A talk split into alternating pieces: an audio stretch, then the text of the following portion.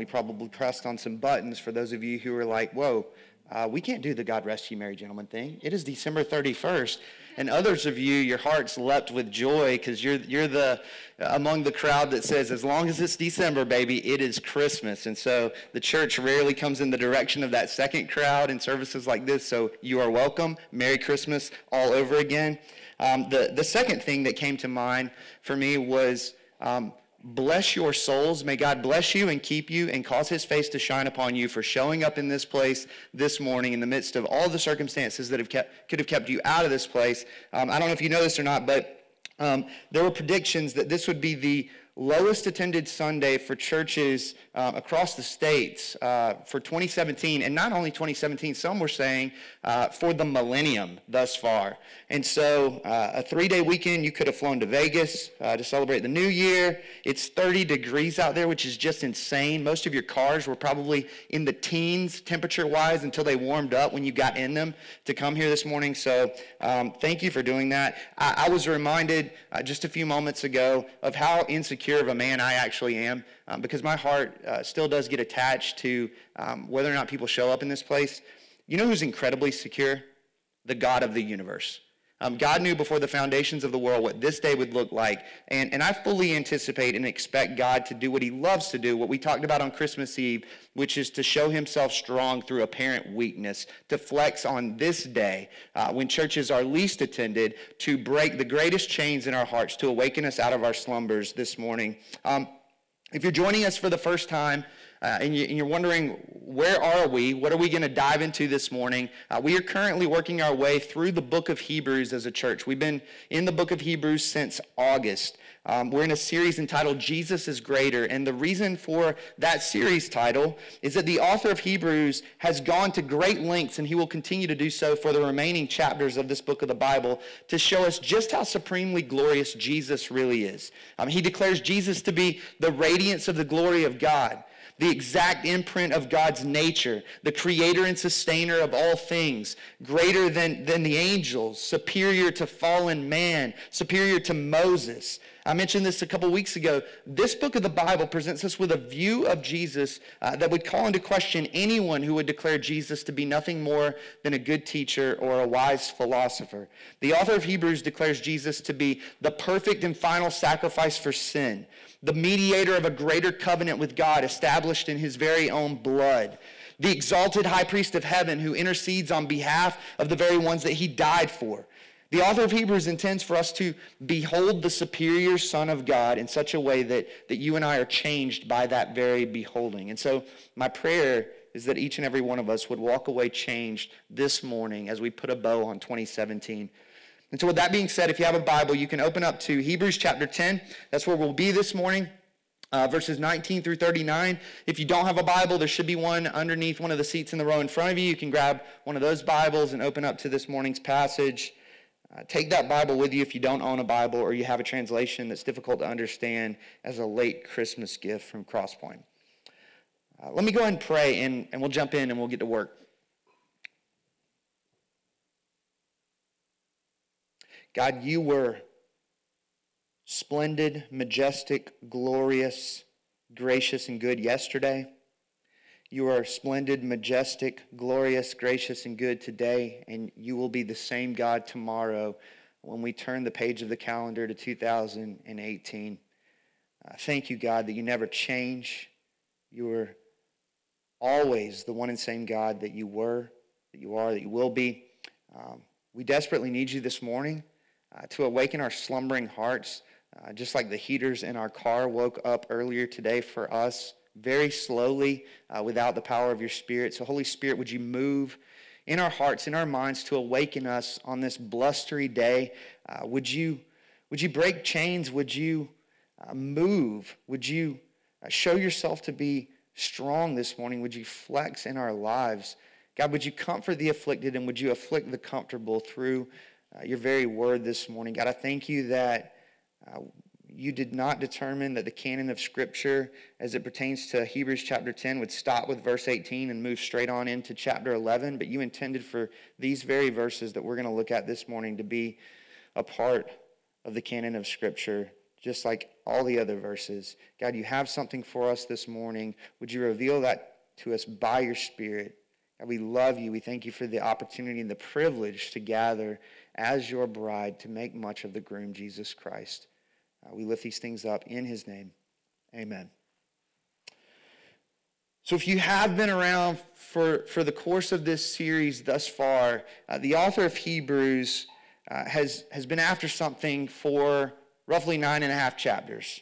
Namely, he sought to put on display in all of its fullness the goodness, glory, and grace of Jesus Christ. He wants us to behold this Jesus. I gave this illustration, uh, I've given it numerous times in this series. Uh, when we were uh, back in October, my family and I, we went to the beach, and uh, we were walking on the beach one evening, and, and my oldest daughter looked up and saw the moon for the first time, not in a not in a storybook, not on a screen as a part of a movie or a TV show, but, but the real moon. And, and she lost her mind in that moment, just screaming loudly in an embarrassing fashion for us Daddy, Daddy, it's the moon, it's the moon. Look, Daddy, do you see it? It's the moon.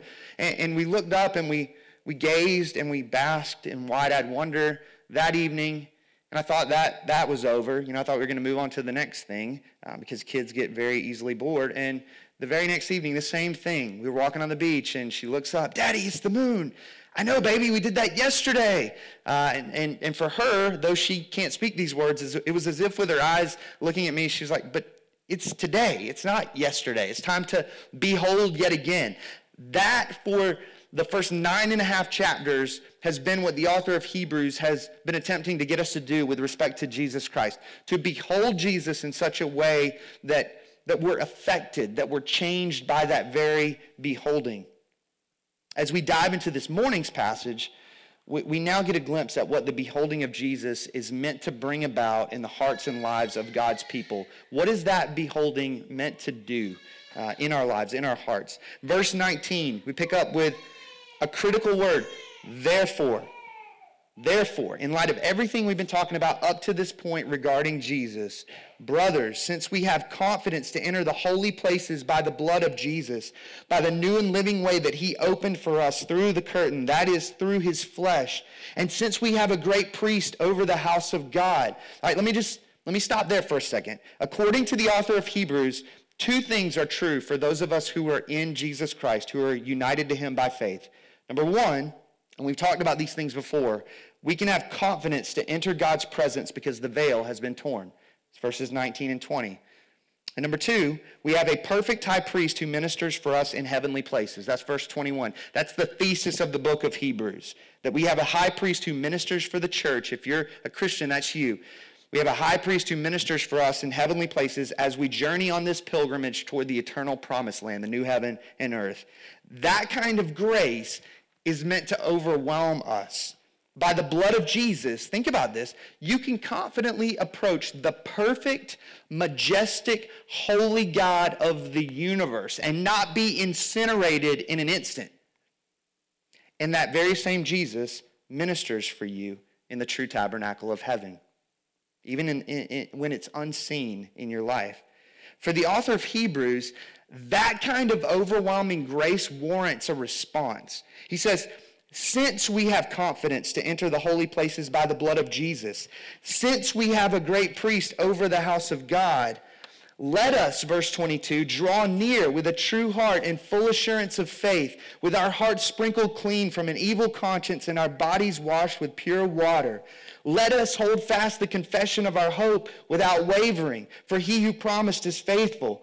And let us consider how to stir up one another to love and good works, not neglecting to meet together as is the habit of some, but encouraging one another, and all the more as you see the day drawing near. The, the phrase let us is used three times in these verses. There's, there's a threefold appropriate response to God's grace as revealed in the book of Hebrews. Let us draw near with a true heart and full assurance of faith. Let us hold fast the confession of our hope without wavering. And let us consider how to stir up one another to love and good works, not neglecting to meet together, but encouraging one another. Let, us take each of those three let us statements one at a time. First of all, let us draw near with a true heart and full assurance of faith. It, if all that the author of Hebrews has been saying for nine and a half chapters is actually true, then we can draw near to the living God and not sheepishly or timidly. We can and should draw near in full assurance of faith. You can have full assurance. All of these glorious truths that we've been talking about for nine and a half chapters now are meant to create that in you a full assurance. You can declare yes to all that we barely scratched the surface with respect to in the first nine and a half chapters of this series. In Christ, you've been made pure, sprinkled clean from an evil conscience. You might say, even when I don't feel pure, you're telling me that's true? Yep, because your purity in the eyes of God is really not your purity, but Jesus' purity on your behalf. That's what the gospel declares. And he never ceases to be pure. Because of the finished priestly work of Jesus on our behalf, we can with full assurance, with full assurance, with full assurance draw near to God in worship, in prayer, and in faith. Secondly, let us hold fast the confession of our hope without wavering. Not only are we to confidently draw near to the throne of grace if what the author of Hebrews has been saying for nine and a half chapters is true, but we're also to unwaveringly hold fast the confession of our hope. Our hope is built on nothing less than Jesus' blood and righteousness. We sing it all the time around here. That's never not the confession of the church. Our hope is in the Lord, and that's not a foolish hope because verse 23 he who promised is faithful. Paul in, in Ephesians 2 um, describes separation from Jesus as, quote, having no hope and without God in the world. But for Christians, it's very different. We have hope even when our souls are downcast. If you were around uh, the, the beginning of 2017, the, the, the, calendar year we're about to close the books on, um, we began this year with a, uh, a sermon where we spent time in Psalm chapter 42, verse 11, talking about what it means to preach the gospel to yourself uh, in the everyday rhythms of life. And the psalmist, as he's preaching the gospel to himself, he says, Why are you cast down, O my soul? Why are you in tur- turmoil within me? Hope in God, for I shall again praise him, my salvation and my God. Jesus Christ is the true hope for the downcast soul. I don't know what 2017 has looked like for you as you as you look back and you contemplate what this year has brought about circumstantially in your life. Uh, for some of you, you would go, man, this was a glorious year, uh, such that I'm not excited to turn the page on 2018 because I just love to repeat this year all over again. And for others of us, maybe you come in this morning, you're going, man, I'm filled with, with bitterness, with anxiety, with sadness, with frustration. And according to Psalm 42, even in that, Jesus is our hope. He's the hope for the downcast soul. We have hope as Christians, even in the grieving of death. I've preached this verse at, at a couple of funerals now. Uh, 1 Thessalonians 4.13, Paul says, But we do not want you to be uninformed, brothers, about those who are asleep, those who have passed away, that you may not grieve as others who do, uh, who, do who have no hope. That if you're a Christian, we can grieve the loss of our Christ following loved ones in a spirit of hope. If you've lost someone this year that's close to you, take heart. Know that you, you have hope in Christ. God who promises faithful, the author of Hebrews says. Thus, we never have to fear our hope being misplaced in Jesus. Isn't that good news? In fact, Jesus is our ultimate hope, according to the author of Hebrews. If you go back to chapter 6, remember the author said, We have this as a sure and steadfast anchor of the soul, a hope that enters into the inner place behind the curtain. He's talking about Jesus there. That, there's your ultimate assurance. Jesus is the faithful anchor of the soul who secures our hope, an anchor capable of holding us in the fiercest storm that this world could possibly hurl in our direction. As we've said before in this series, the anchor of Jesus Christ holds. Let me bring those words back up again that we've looked at before. Uh, the hymn writer Daniel Towner, 1902, said, I can feel the anchor fast as I meet each sudden blast, and the cable, though unseen, bears the heavenly strain between. Through the storm I safely ride till the turning of the tide, and it holds. My anchor holds. So blow your wildest then, O gale, on my bark so small and frail. By his grace I shall not fail, for my anchor holds, my anchor holds. Because of the finished priestly work of Jesus Christ on our behalf, we have all the reason we need to fight to remain steadfast in Him as our ultimate hope. That doesn't change when 2018 rolls around. Thirdly, let us consider how to stir up one another to love and good works, not neglecting to meet together, as is the habit of some, but encouraging one another. That not only are we to confidently draw near to the throne of grace if everything the author of Hebrews has been saying for nine and a half chapters is true, not only are we to unwaveringly hold fast the confession of our hope, we're also to embrace the church as a means of God's grace. The, the book of Hebrews does not endorse isolationist Christianity. The book of Hebrews does not endorse the phrase, give me Jesus, but not the church. Um, some embrace the, the view of Jesus as essential and the church as optional, but that's not the view of the author of Hebrews. The book of Hebrews endorses the church as essential, as is Jesus, a community of believers who are committed to Jesus and to one another. As he says, stirring up one another to love and good works, which, which means being involved in the lives of others within the church so that we know how to do the appropriate stirring, contextually speaking.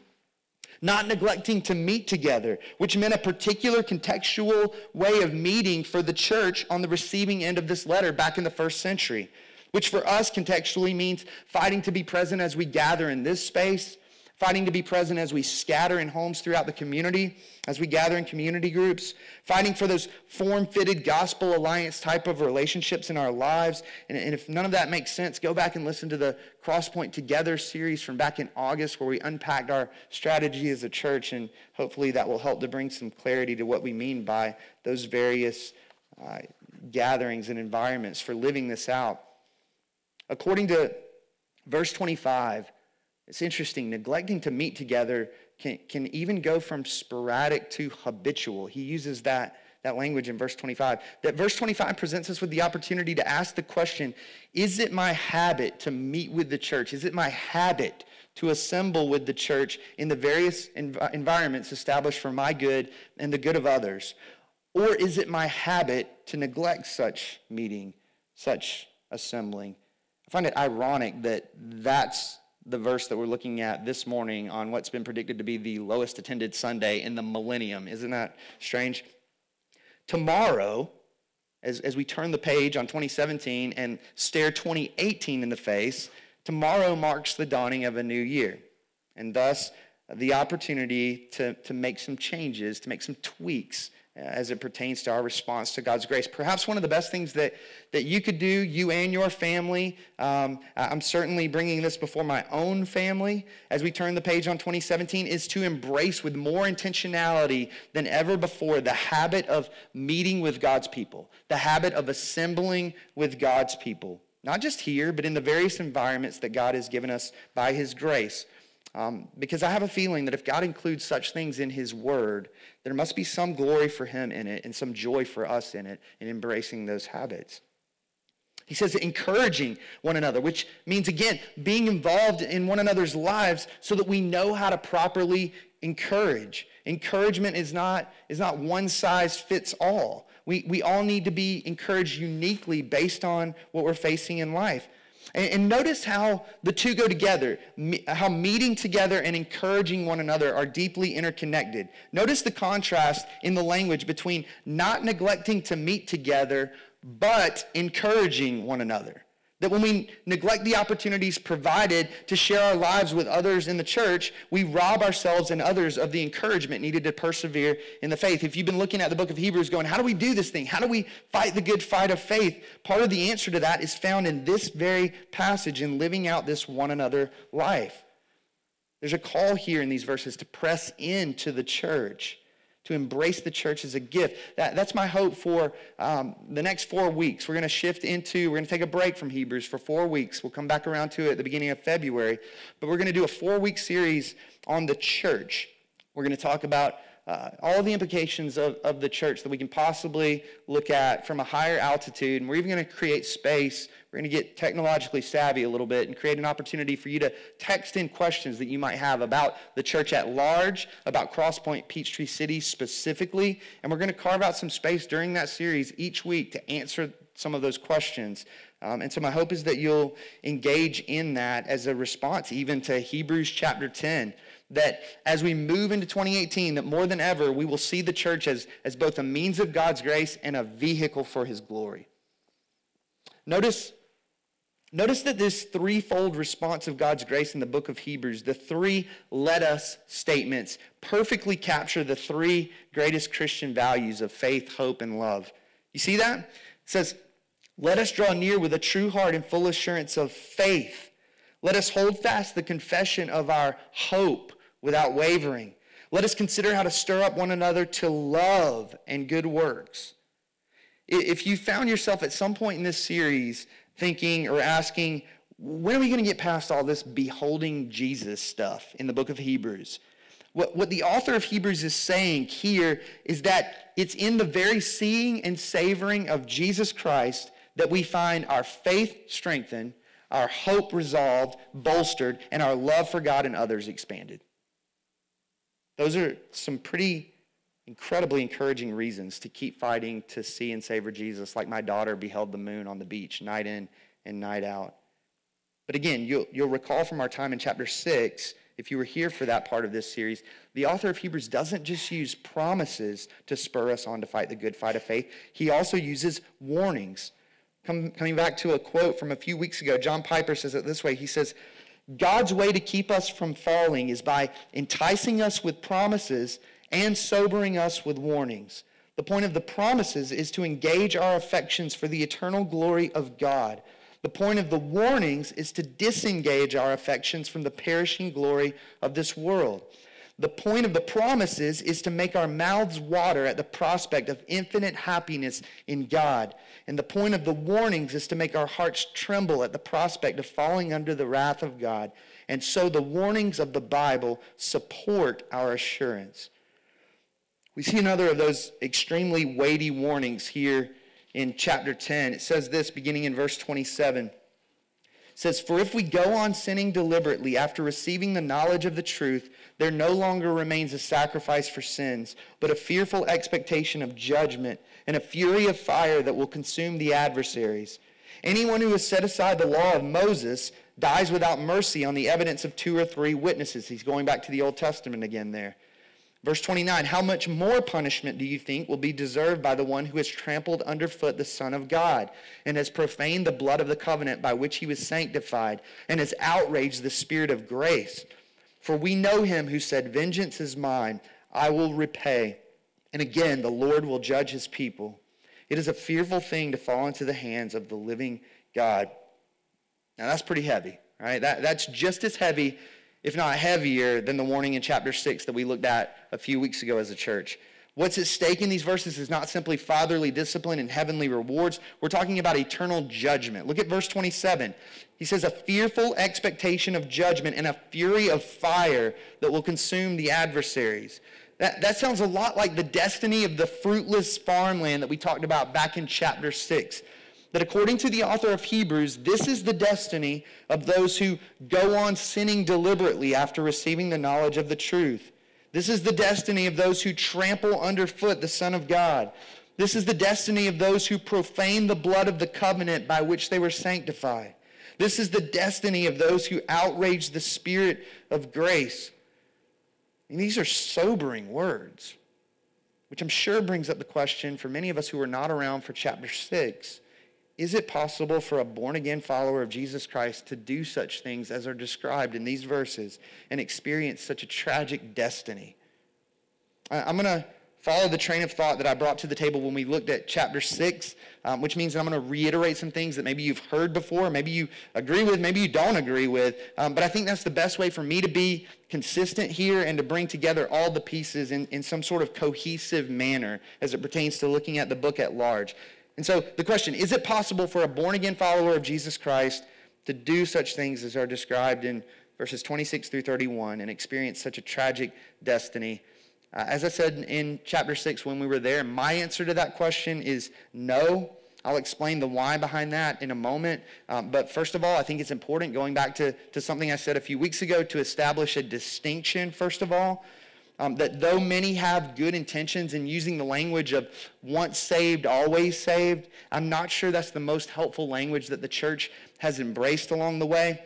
That kind of language has uh, a way of encouraging people to spend the bulk of their time looking back in the rearview mirror, um, focusing on the authenticity of a past tense profession of faith at the expense of present tense perseverance in faith.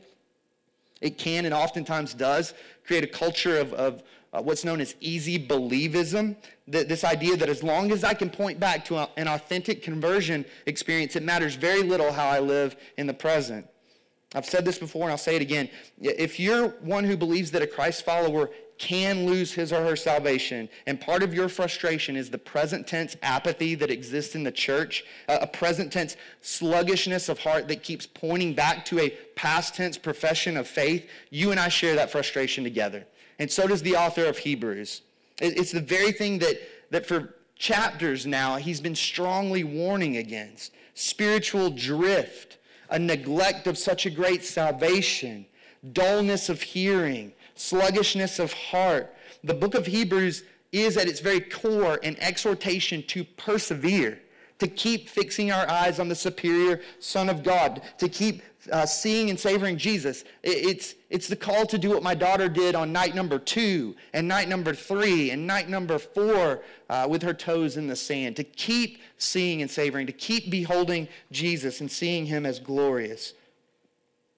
I mentioned back in chapter six uh, that, that I'm personally, uh, theologically speaking, an adherent of the doctrine commonly referred to as the perseverance of the saints. It's a two part doctrine that states the following Number one, all who are truly born again will be kept by God's power and will persevere to the end. That practically uh, everyone who believes that you cannot lose your salvation would affirm the first part of this doctrine.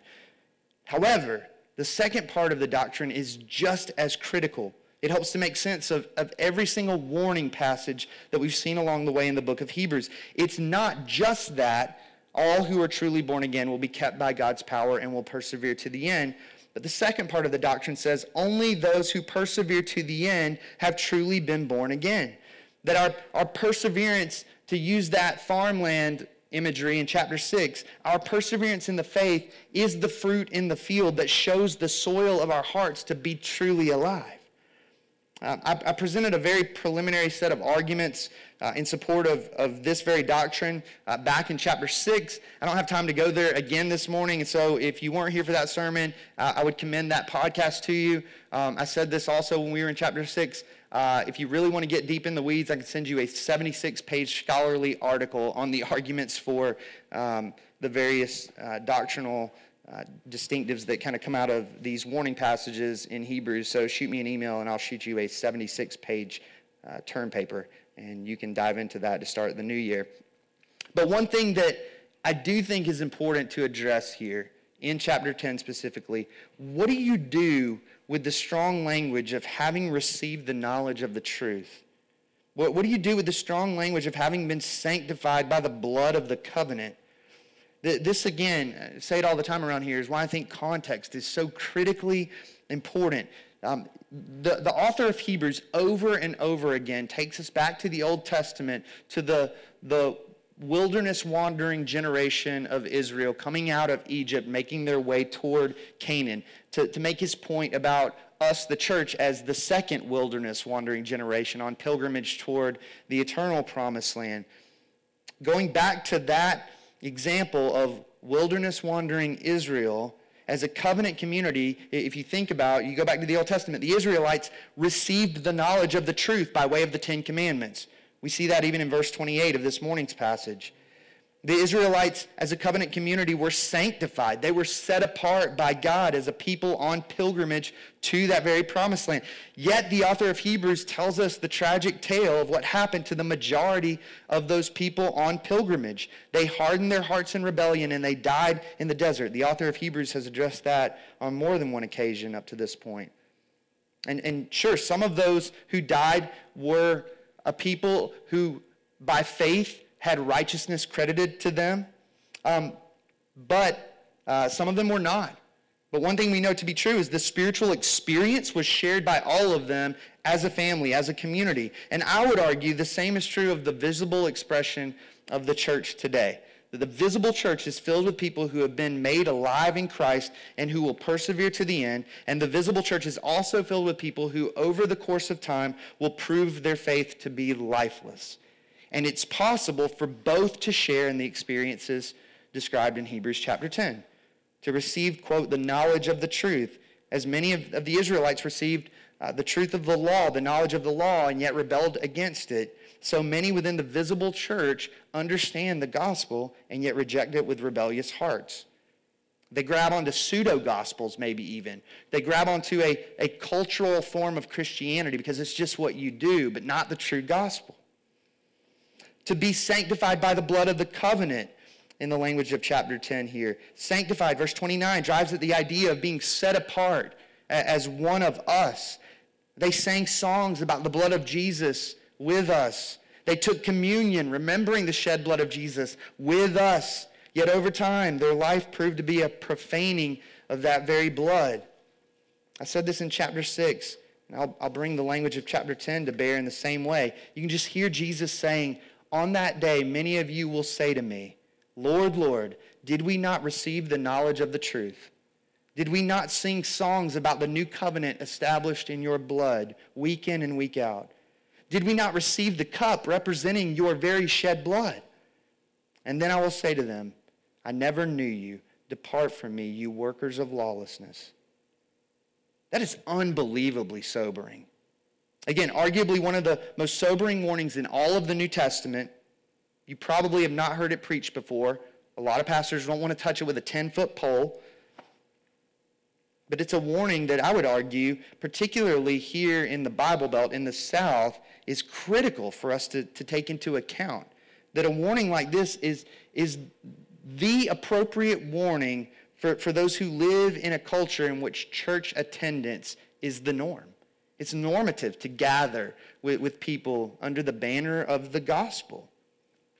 We should approach these verses with great sobriety of heart and, and perhaps ask the question Am I among the saints, but lifeless in my faith? Have I embraced a cultural form of Christianity, a, a nominal form of Christianity, Christianity in name alone, but not truly changed by God's grace? One final question I think is significant in a passage like this. What about those of us who do profess to be changed, born again, believers of Jesus Christ, Christ followers, are we to apply these warnings in our lives? Are, are these verses simply for the non Christians who just happen to be hanging out with us this morning? Or, or are these verses for us as well? And my answer to that question would be yes and amen. These verses are absolutely for Christ followers. Why do I say that? Because the author of Hebrews, if you look ahead to verse 39, he's going to communicate that he's confident of better things for these people to whom he's writing.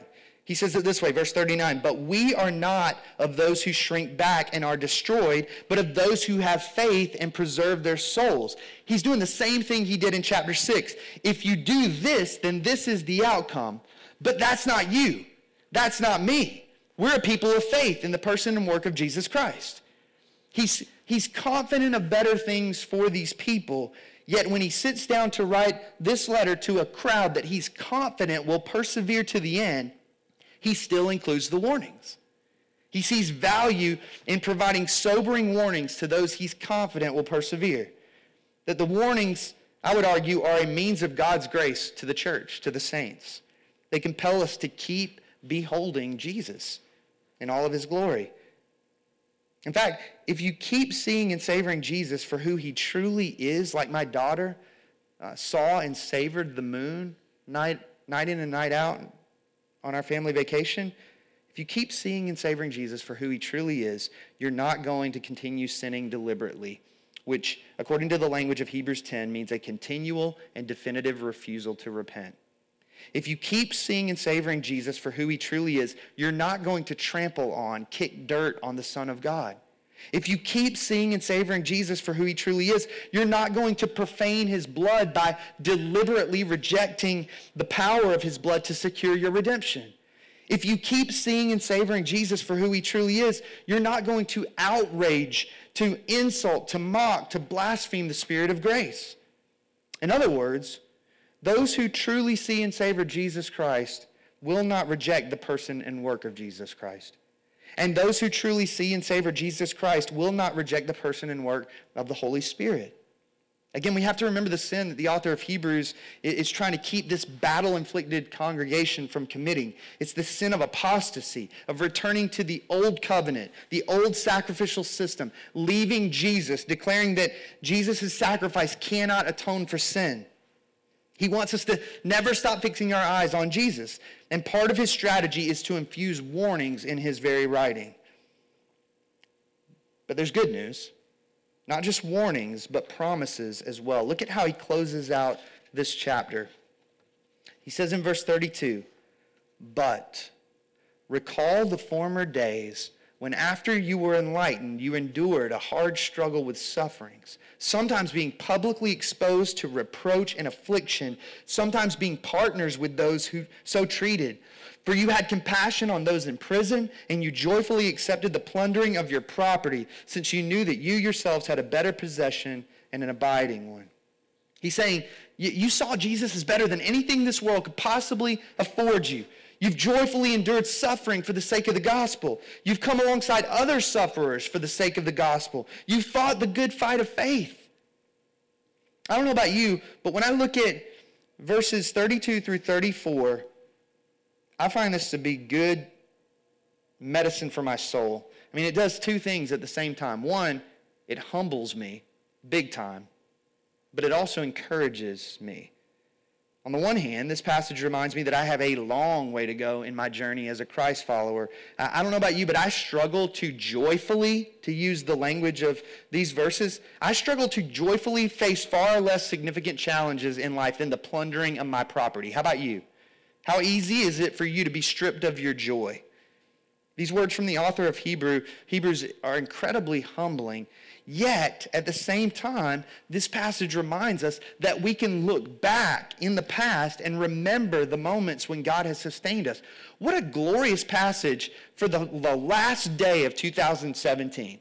Right? You can look back on, on the other 364 days and look at those God did it moments and you can marvel at the sustaining grace of God in that way. If he sustained us then, surely he will sustain us now. And so these verses are both humbling and encouraging. They have a, a past, a present, and a future aspect to them. The, the fight for joyful endurance is a fight to remember the sustaining grace of God in the past it's a fight to keep seeing and savoring Jesus Christ in the present. And it's also a fight to believe that the glories of the age to come in the future are worth persevering now. He goes on to say, closing out this chapter, verse 35, Therefore, do not throw away your confidence, which has a great reward. For you have need of endurance, so that when you have done the will of God, you may receive what is promised. For, and now he quotes Habakkuk, yet a little while and the coming one will come and will not delay. But my righteous one shall live by faith, and if he shrinks back, my soul has no pleasure in him. Verse 39, but we are not of those who shrink back and are destroyed, but of those who have faith and preserve their souls. Again, the Christian life is not a life of easy believism, it's a life of persevering to the finish line. What, what is the doing of the will of God in verse 36? Don't we all want to know the answer to that question? Lord, what's your will? I want to do your will. What is your will, God? Well, according to verses 38 and 39, doing the will of God is ultimately living by faith. Verse 38, my righteous one shall live by faith. Verse 39, but we are of those who have faith and preserve their souls. It's a, per, it's a persevering to keep hoping, to keep trusting in the person and finished work of Jesus Christ, day in and day out. I, I said this in chapter 6, and I, I'll say it again. I really do mean this. Whether you believe that you can lose your salvation by failing to persevere, or that you were never a Christian in the first place if you fail to persevere to the end, either way, the takeaway is one and the same persevere. Right? If you believe you can lose your salvation, what do you do? You fight tooth and nail to see and savor Jesus Christ until he returns or the day you die. And if you believe in the doctrine of the perseverance of the saints, what do you do? You persevere by continuing to see and savor Jesus Christ until he returns or the day you die. That far from being a passage that divides the church, a passage like this actually has the power to unite the church, to rally the saints together in the name of a common cause. And that common cause is the commitment to fight for and with one another to see and savor Jesus Christ. That's the kind of church I want to be a part of in 2018. I don't know about you. Many who read passages like this, there's a danger. You can very easily uh, go into navel gazing mode. You can look at yourself a little too long, I would say. That, that, that for some of us, we, uh, we walk away from chapters like Hebrews 6, Hebrews 10, uh, looking for some kind of assurance based on what we see in the mirror. And I would say that's not at all what the author of Hebrews wants us to ultimately do. Sure, he wants us to, to have those moments of introspection but ultimately, the goal is, is not to keep looking in the mirror, it's to keep basking in the superior Son of God. It's to look at Jesus. Isn't he glorious? Look at Jesus. Isn't he worth it? You're going to wake up tomorrow. I have no idea what the first day of 2018 is going to bring your way. But my guess would be that for many of us, we're going to have a number of moments in the new calendar year where we're going to have to ask that question Is Jesus worth it? Is he really that glorious? And the persevering follower of Christ declares over and over and over again, he really is. Even in this, Jesus is enough. Wouldn't it be nice to have an example or two of what that looks like? Uh, here's the beauty of the book of Hebrews. We get that. It's called chapter 11. When we come back around in, in February, we're, we're going to hit the pause button for a few weeks again to look at this series on the church. But then we're going to pick right back up where we left off. Hebrews chapter 11. One of the most famous verses in all of Scripture. Many of you, you've written it on a, on a post-it note. You maybe even have it framed in your house, maybe a bumper sticker, I don't know. Hebrews 11:1. 1. Now faith is the assurance of things hoped for, the conviction of things not seen. That's how we're going to launch part two of this series. We're going to relaunch this series with an intentional look at what faith really is.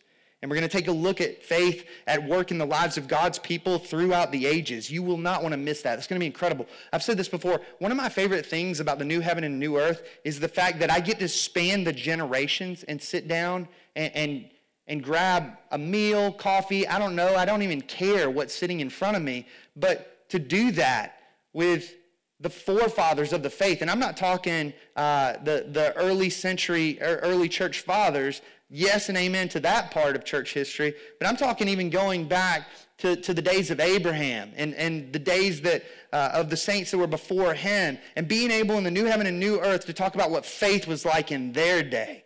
We're going to get a chance to look at the lives of some of these people throughout the ages um, and, and see how faith was at work in their lives.